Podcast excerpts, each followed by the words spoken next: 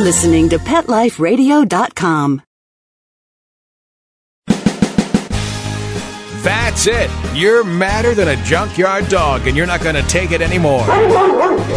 Your feathers are ruffled, your dander's up, and you've got a definite bone to pick. Welcome to Pet Peeves, the show that lets you dig through the dirt and unleash your passion for pets. Why let sleeping dogs lie when you can take the bull by the horns and let the fur fly? So get your claws out and get ready to rattle some cages on Pet Peeves with your host, pet expert, and award winning author, Amy Shojai. Hey there, and welcome to Pet Peeves on Pet Life Radio. I'm your host, Amy Shojai, and I spend my days listening to my own and to clients' pets. Now that brings me to my rant of the week. About 60% of U.S. households share their lives with dogs and cats. Now, surveys indicate a majority of these folks consider pets to be part of the family. Now, that's terrific. That's all well and good until we start to treat them like furry humans in cute costumes. Come on, folks. They're animals. They have their own likes, dislikes, and their own motivations. They don't think like we do. And so often we misunderstand or, or even ignore what they're telling us. Animals communicate with us constantly, and misunderstanding can have dire consequences. So, a dog wagging his tail means he's friendly so you can pet him. Right or wrong? A cat rolling on her back wants a tummy rub. True or false? Listen, guys, if you're wrong and the pet nails you, your doctor bills are going to soar and the pet may lose his home or even his life. My guest today provides an incredibly valuable resource for pet owners and doggy professionals to help demystify canine communication and help people get it right for a change. Barbara Handelman is in private practice as a psychotherapist and has been a clinical mental health counselor for 40 years. Her work with nonverbal children prompted careful observation of human body language studying the ways dogs used their bodies to communicate became a natural extension of her own work with children. She is now a certified dog behavior consultant specializing in training assistance dogs. She's also an accomplished photographer. And Barbara has combined her dog expertise and photography in a stunning new book called Canine Behavior, a photo illustrated handbook. So come, sit, stay. we'll be right back with Barbara Handelman after these messages. Okay, time to call off the dogs. Pet Peeves will be back with more biting topics right after we kibble a little with our sponsors.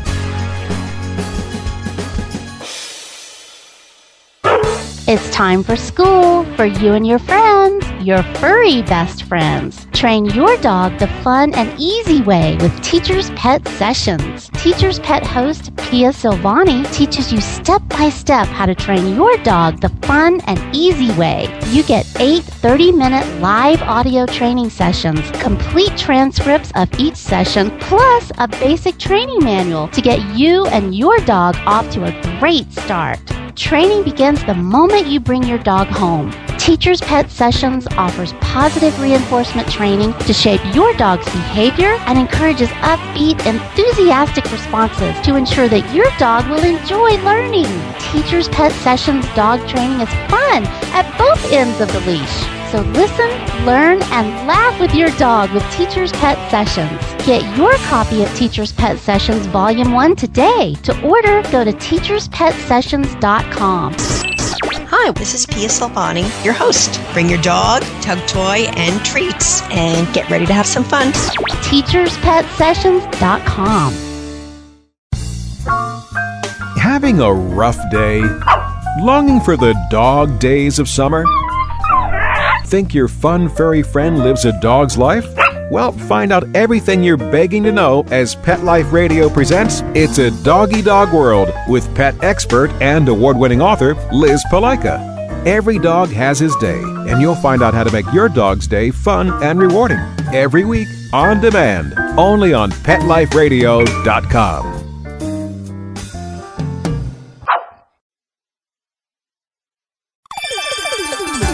Let's Talk Pets on PetLifeRadio.com. We know you're foaming at the mouth to get back to pet peeves, so here's Amy with some more tail tying, fur flying fun.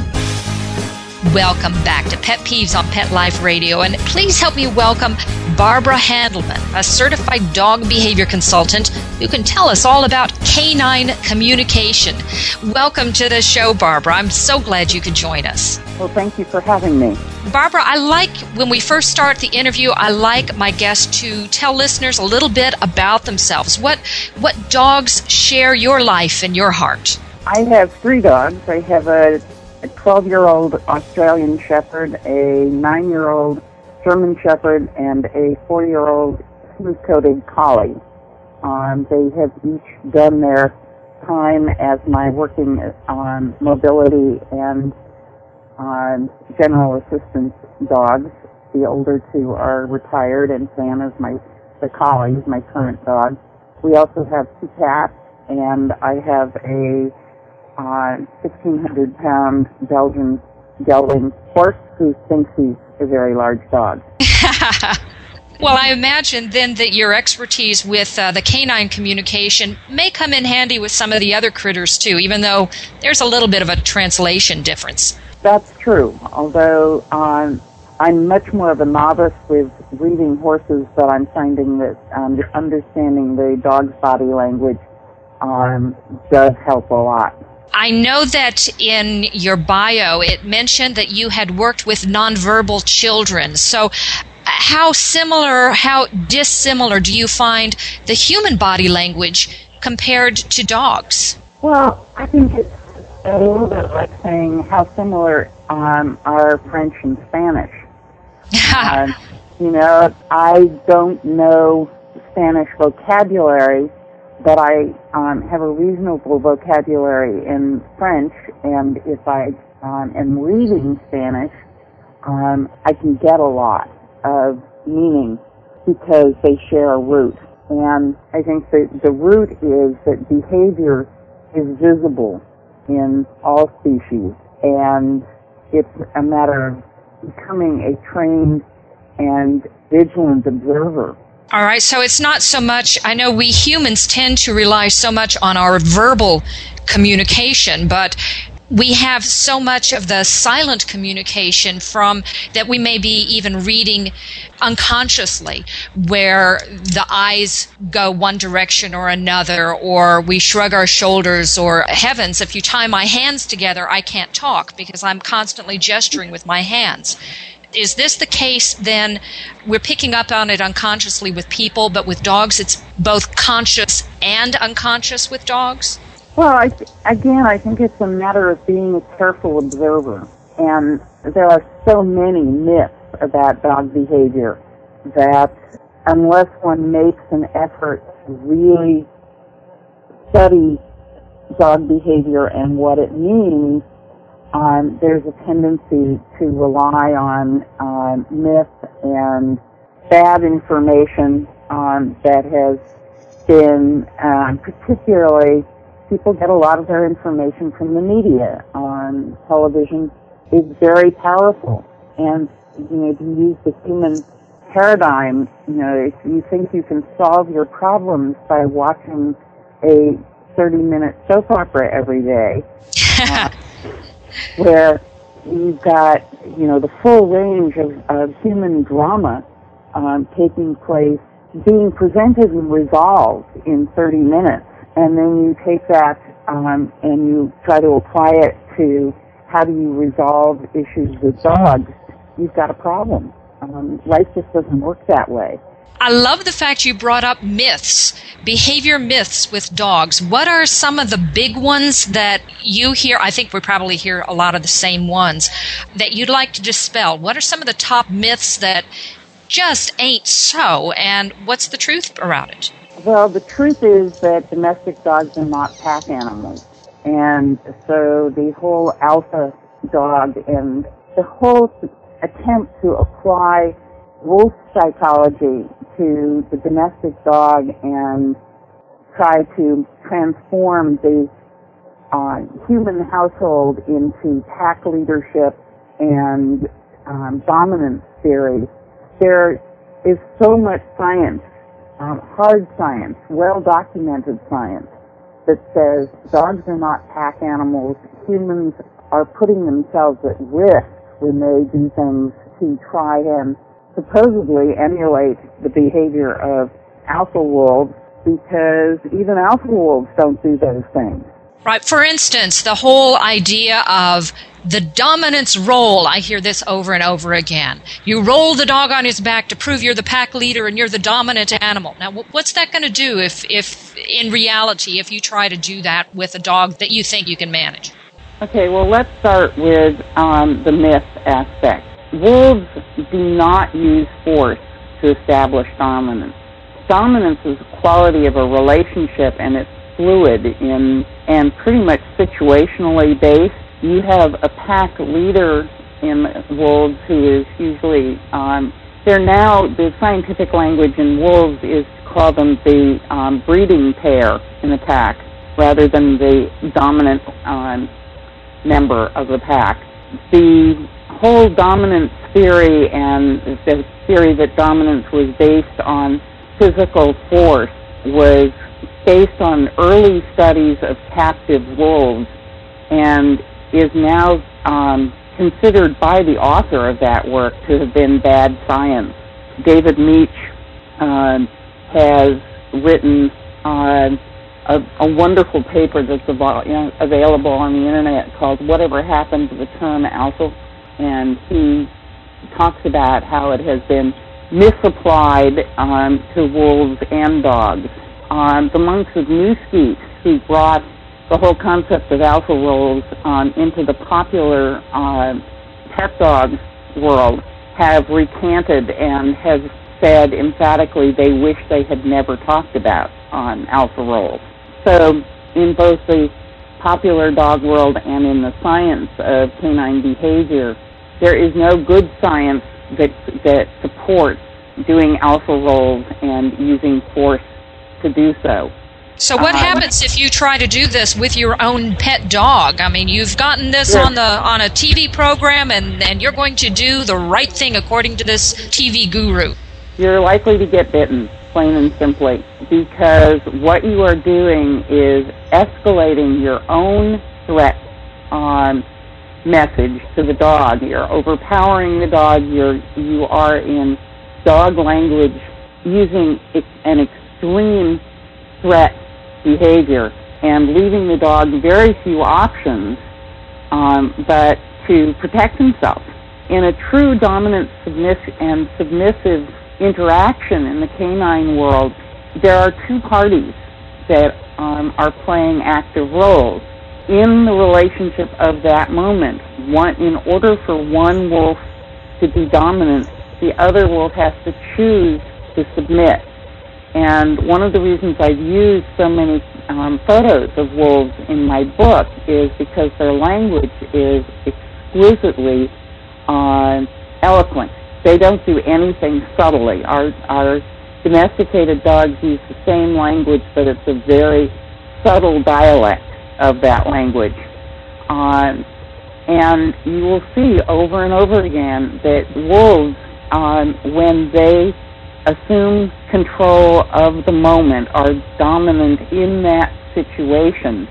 They do it mostly by postural changes, use of their eyes, position of their head, and it's the submissive animal that plays a very powerful role. There, there's several different kinds of submission. There's passive submission where you see the classic turning over on their side and exposing their belly. You'll see a more subtle version of active submission where the dog or, or wolf is crouching, cringing, tail tucked, head down, um, looking away.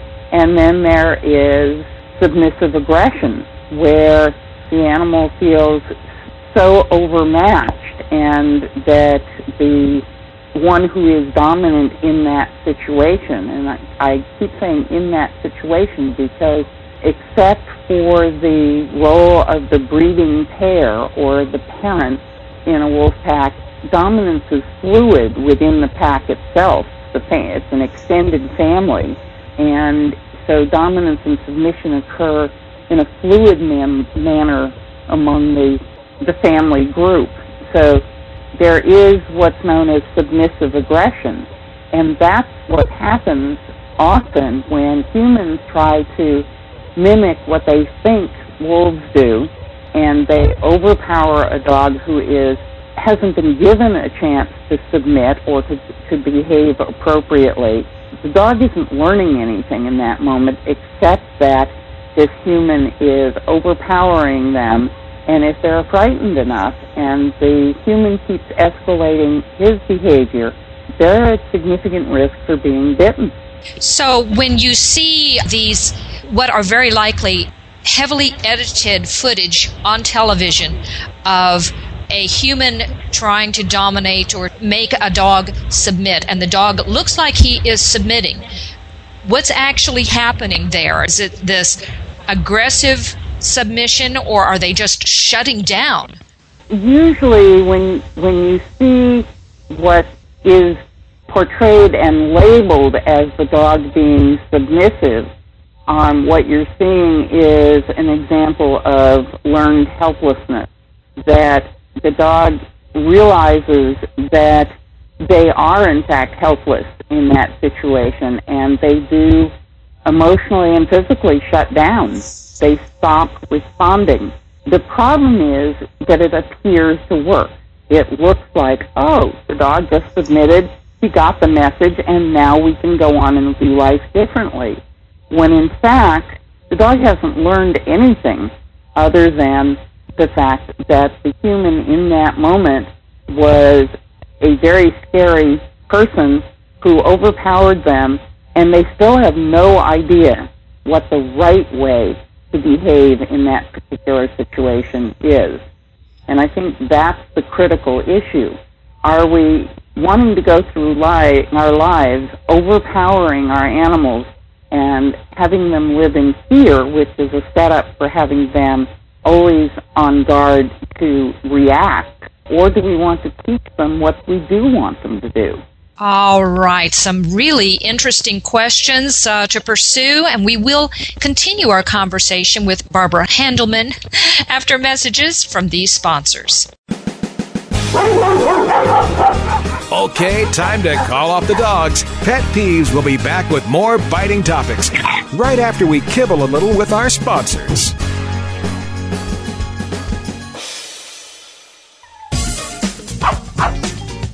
Give your dog some thought with Dog Thoughts. It's the iPhone application that everyone's talking about. Hey, what do you think of this? A man in Davis, California says he's invented an application for the iPhone that claims it can read your dog's mind. Huh? No, it's true. I read about it on my cat's Twitter page. That's why.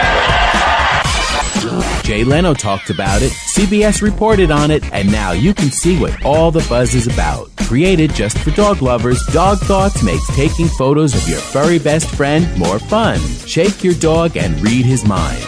On your iPhone, of course. Take a pic of your pup, shake your phone, and watch as his thoughts appear on the screen. Does he have a bone to pick with you, or is he having a tail wagging day? Get your Dog Thoughts iPhone app today. Just 99 cents. Go to PetLifeRadioPromotions.com. That's PetLifeRadioPromotions.com.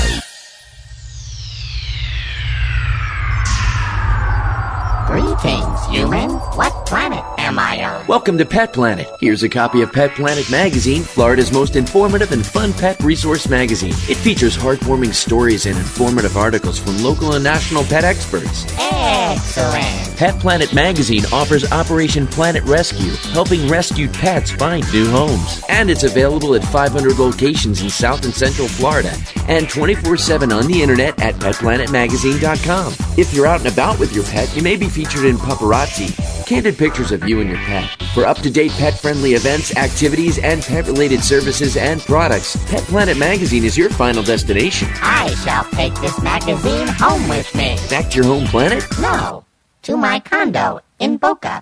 Pet Planet Magazine. Check them out at www.petplanetmagazine.com or 352 394 8578. It's out of this world.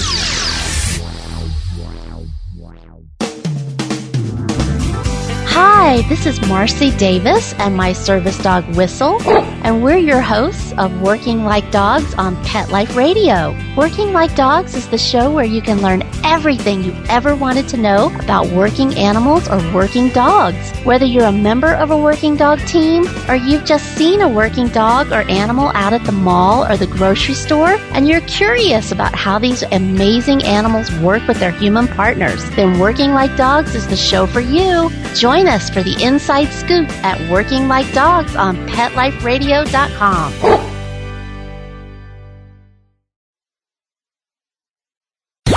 Let's talk pets Let's talk pets on Pet Life Radio. Pet Life Radio. PetLifeRadio.com. We know you're foaming at the mouth to get back to pet peeves, so here's Amy with some more tail tying, fur flying fun. We're back, and again, speaking with Barbara Handelman.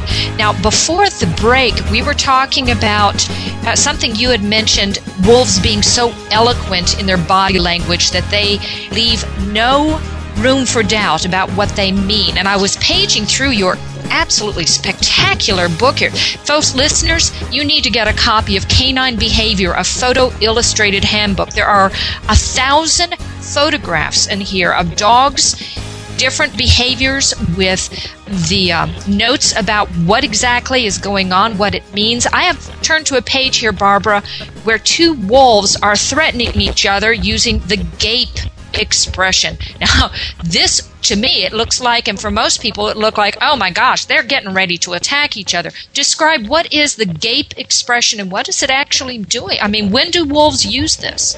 The gape expression we've probably all seen at one time or another on if you see dogs jaw wrestling and the jaw wrestling goes on for a long time and the dogs become very aroused, you'll see their uh, mouths get more widely open until they're open to their full extent and their lips actually form a the letter C because they're open to that extent.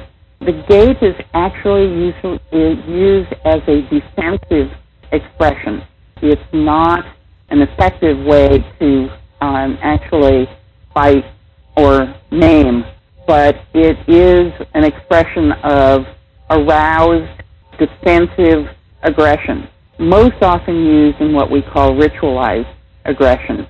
And ritualized aggression is what we see dogs doing all the time. If you have two dogs in the house and mind jockey over who gets to come through the door first.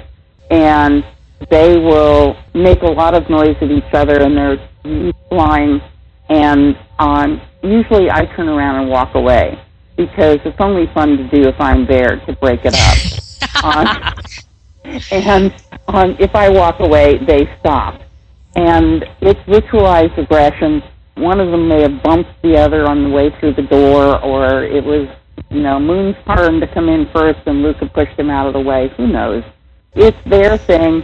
It they settle it. It doesn't. They've lived together for nine and a half years and have had probably at least one of these spats a day over something, and there has never been a drop of blood drawn. It can look scary. It can sound scary. Um, if I didn't know the dogs intimately, I would break them up because ritualized aggression can escalate into a real fight if one of the dogs does not decide to submit and just say, okay, it's yours this, this time. Who ends the spat coming through the door does not result in, okay, that dog is now the dominant one. It means the other one didn't care that much. You know, if there's a piece of food on the ground and the one that you think is dominant doesn't get it, does that mean the other one is now dominant? No. It means the other that, that one of them didn't care as much about that piece of food as the other one did in that moment in time. It doesn't say anything about status. Okay, so the gape expression almost looks like they're saying, okay, I'm going to show you all of the tools that I have. I'm going to show you all my big, fierce, scary teeth, and I'm going to hope that you back down. Yeah, it's. Um, I'm going to show you the extent of my weaponry. Now, do we really want to continue to do this? that's that's great, and I love your characterization of the dogs. You know, it's only fun if mom's there to watch and break it up. It sounds a lot, a great deal like squabbling children, where, you know, if you don't care, if the parent doesn't care, it's not so much fun, and they say, oh, well, let's see what else we can do instead. Yes, and ritualized aggression is usually about something, and it's usually resolved by one of the animals winning and the other one losing. It's like it's just like kids saying, um, "Okay, that's my truck," um, and the other one saying, "But I was playing with it," and in fact, it's everybody's truck. So who cares most about that truck in that moment? I have twins. There isn't a well, I'm the older brother, you know, so I win. It's who really cares most in that moment, and is the other one willing to say, all right, you can have it this time, but I get first. I get the first turn next time. There you go. One other behavior that dogs indulge in that people may misinterpret. Uh, I noticed it um, in the book. You talk about the nose boink. Technical term there, folks, but describe what is the nose boink and what does it mean? Well, the funny part about the nose boink is that we tried very, very hard to stick with established scientific language. My purpose in writing the book was to create a common language that pet owners, dog trainers, behaviorists, everybody could refer to the same behavior with a common language. The nose boink is one of two terms in the book that we coined. One of my editors, Lore Haug, um, who's a veterinary behaviorist, coined nose boink, and I got soft whack. So those are the two terms in the book that are unique to the book and do not have scientific backing. The nose as we've described it, I see most often in herding dogs um, when they make a very quick, almost stabbing like dab at um, a person's face. And, and those boinks, dogs can exert a lot of power with the end of their nose. Like it's a very quick going in and coming out again, and it often happens when the person has gotten too close, is hovering over the dog, leaning over the dog, and the dog will use it as a it's a defensive warning. Dogs work on a on a continuum of warnings. I always like to get the opportunity to say, if your dog growls at somebody, tell him thank you. It's a warning. A dog growling is a dog's gift to the people around them. If you correct your dog for growling, the dog will will not growl. He will go straight to something higher on the list of escalated aggression, which usually means a bite. So if a dog growls, consider him um, being generous and giving you an early warning signal. The nose boink is somewhere between a growl and getting bitten.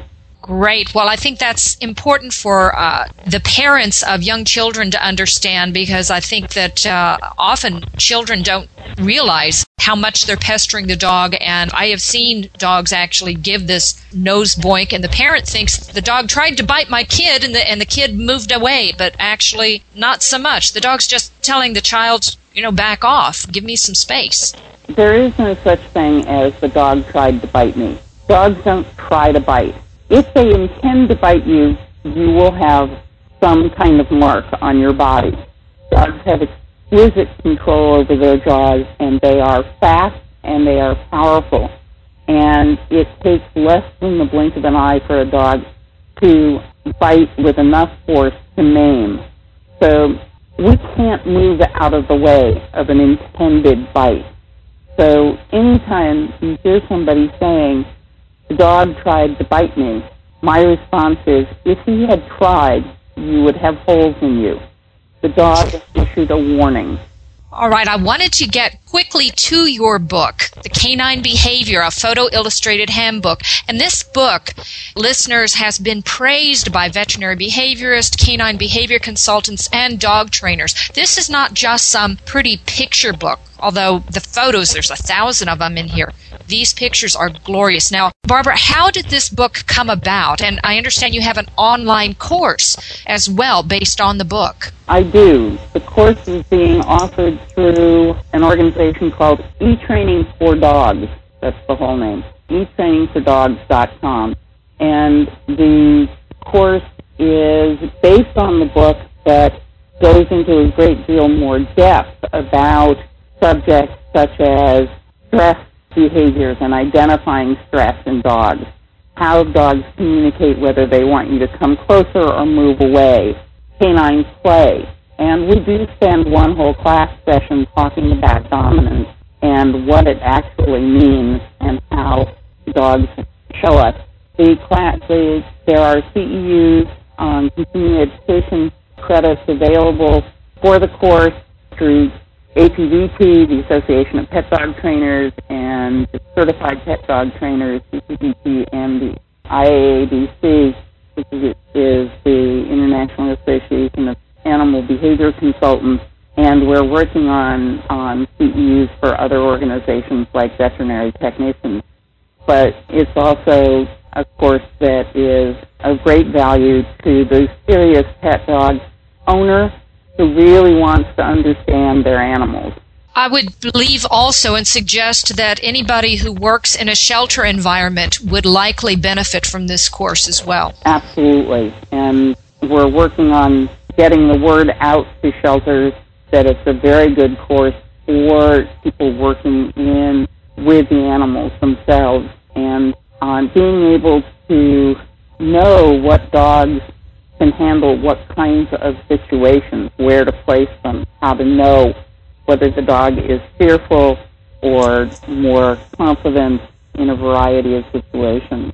All right, well, where can people find a copy of your book? They can order it online from my website, which is www.woofandwordpress.com.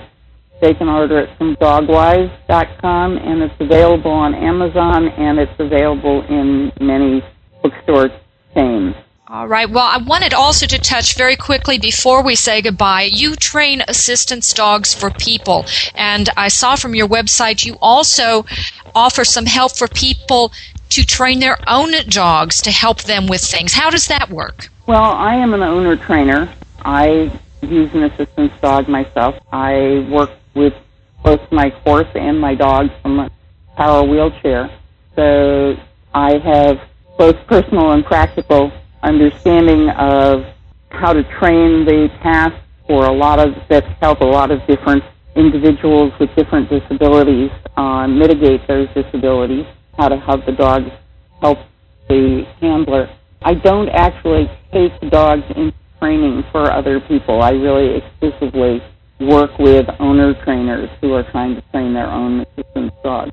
All right. Well, before we close, what is the single most important thing that you want listeners to know about dog communication? Listen carefully. You watch carefully. Dogs can and will tell you whether or not they are comfortable with a given situation. And if they are uncomfortable, be careful that you don't escalate your own behavior in a way that makes them more uncomfortable. All right. Well, we are out of time, but I would like to thank Barbara Handelman and the producers for making Pet Peeves possible. I dare you to join me next week for Pet Peeves on Pet Life Radio for the next installment of What Hisses You Off. Email me suggestions or post a note to my blog by dialing up PetLifeRadio.com and clicking on the Pet Peeves logo. Oh, and don't forget, you can subscribe to the free monthly Pet Peeves newsletter available at Shojai.com. Woofs and wags until next time, and take some time to observe, and I mean really watch your canine companions. Listen to what they're saying. I guarantee that with greater understanding, your bond will become even closer and more satisfying. And the dogs appreciate it too. They can't enjoy being ignored. After all, you don't want your dogs to get peeved. That's it. You're madder than a junkyard dog and you're not going to take it anymore. Your feathers are ruffled, your dander is up, and you've got a definite bone to pick. Join us each week on Pet Peeves, the show that lets you dig through the dirt and unleash your passion for pets. Your host, pet expert and award winning author Amy Shojai will talk about what makes you howl and what hisses you off. Pet Peeves every week on demand only on PetLifeRadio.com.